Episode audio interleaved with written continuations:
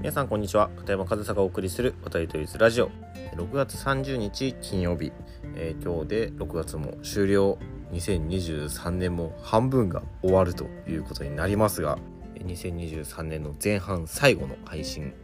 やっていきたいなというふうに思います。でその2023年前半の最後の配信なんですけど何の話しようかなというふうに思って、まあ、ネタ探しをしていたわけなんですけど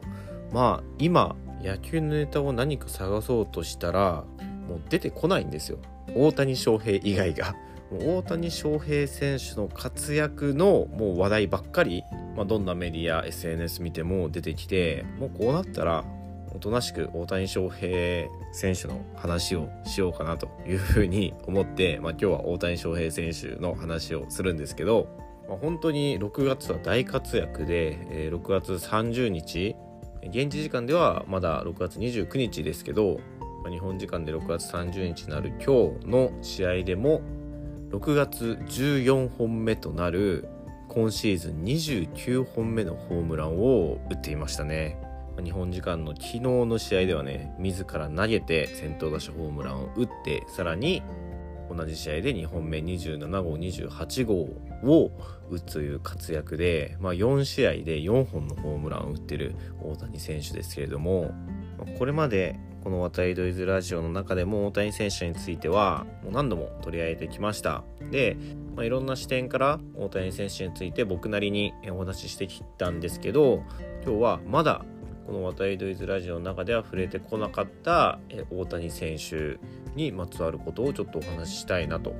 でそれが何なのかというと、えー、睡眠についてです。大谷選手が睡眠をすごく大事にしているというのは知ってる方も多いかなというふうに思いますが大谷選手めちゃくちゃトレーニングも大事にするし食事その摂取する栄養っていうのもすごく大事にするしそれから睡眠もすごく大事にされてるみたいなんですよね。でどれくらい大事にしてるかというと、まあ、1日12時間くらい寝るそうです。まあ、一度に12時間というわけではなくてだいたいその夜寝て朝までだいたい10時間くらいそして昼寝を2時間くらいするとで1日だいたい12時間くらい睡眠をとるとでそれも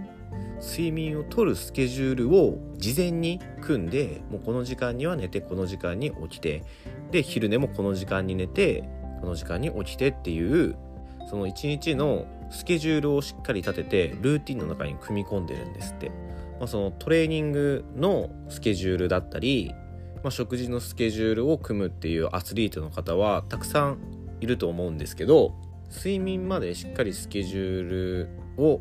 立ててトレーニングや食事、まあ、プロテインとかそういったものと同じようにきっちり必要な分だけ取るということをしてるアスリートっていうのはなかなか聞いたことないような気がしますどうですかねでもその睡眠っていうのがもうトレーニングにも食事にも劣らず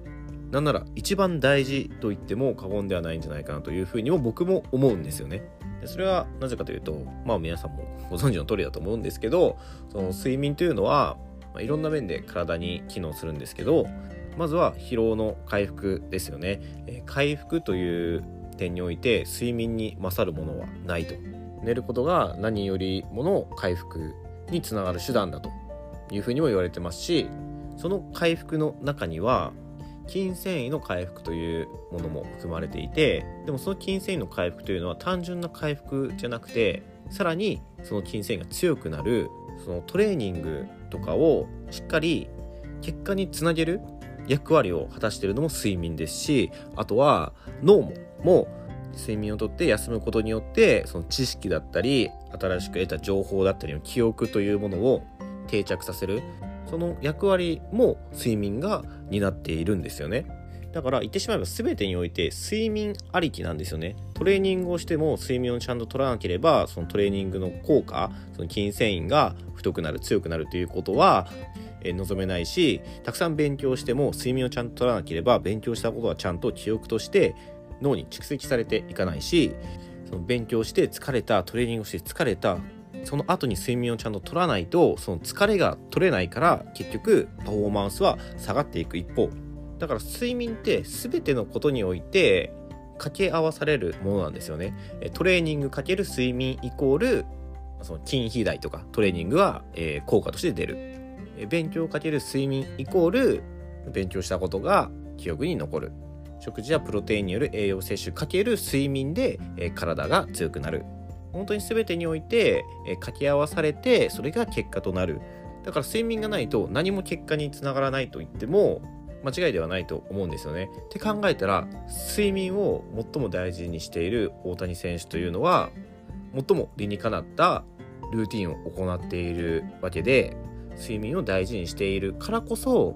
今のパフォーマンスも発揮できているんだろうなというふうに思うんですよ。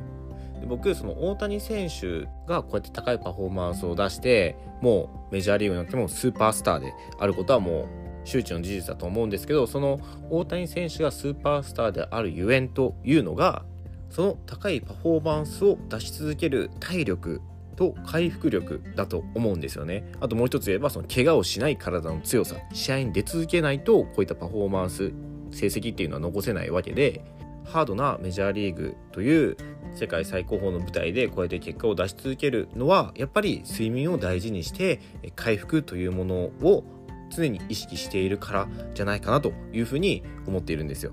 だから僕はそのスーパースターと呼ばれる選手は、まあ、名選手ですね。名選手と呼ばれる選手の一つの条件として試合に出続けることイコール怪我をしないことというのがまあ条件の一つだと思ってるんですけど、まあ、そう考えた時にもう一人思い当たる選手が僕の中にはいてそれが、えー、イチローさんです。イチローさん現役時代大きな怪我というものをしていないですよね。だからこそ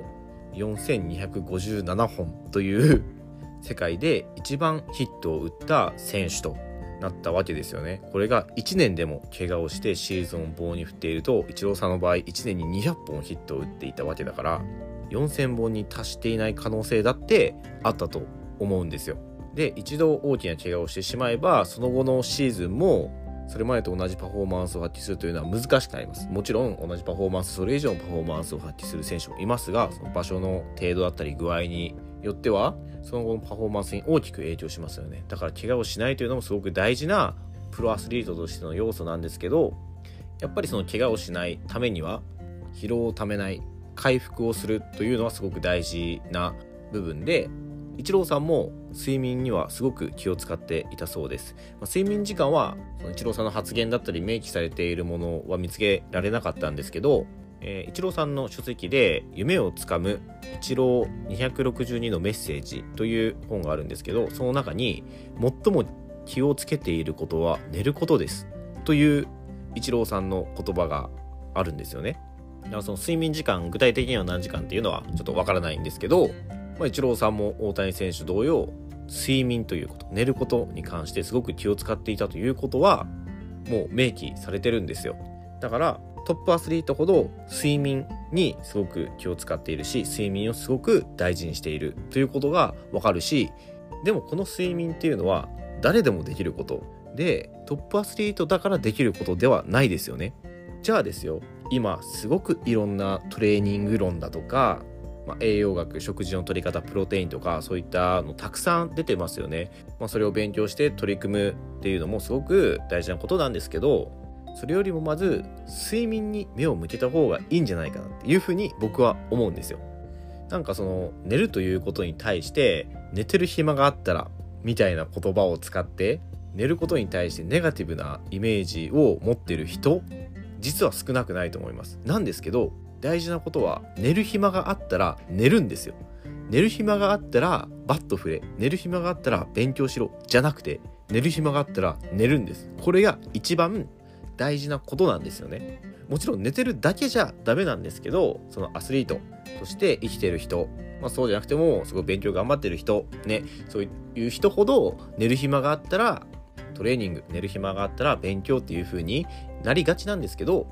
違うんです。寝る暇があったら寝る。これが一番そのトレーニングだったり勉強の効果が身についてパフォーマンスを発揮することに助けになる。というのを大谷翔平選手が実際に体現しているわけですよね。だから僕たち、まあ、特に日本人的な考え方でもあると思うのでその寝る暇があったら何々しろというのは、ま、それは一度見直して寝る暇があったら寝る睡眠が全てを制すくらいな意識で睡眠に対して考えてみてもいいんじゃないかなということを、まあ、大谷選手から気づきを得ることができるんじゃないかなというふうに思って今日は大谷選手の睡眠についてお話ししてみました。もしよかったら参考にしてみてください。はい。ということで今日も最後までお聴きいただきありがとうございました。片山和沙でした。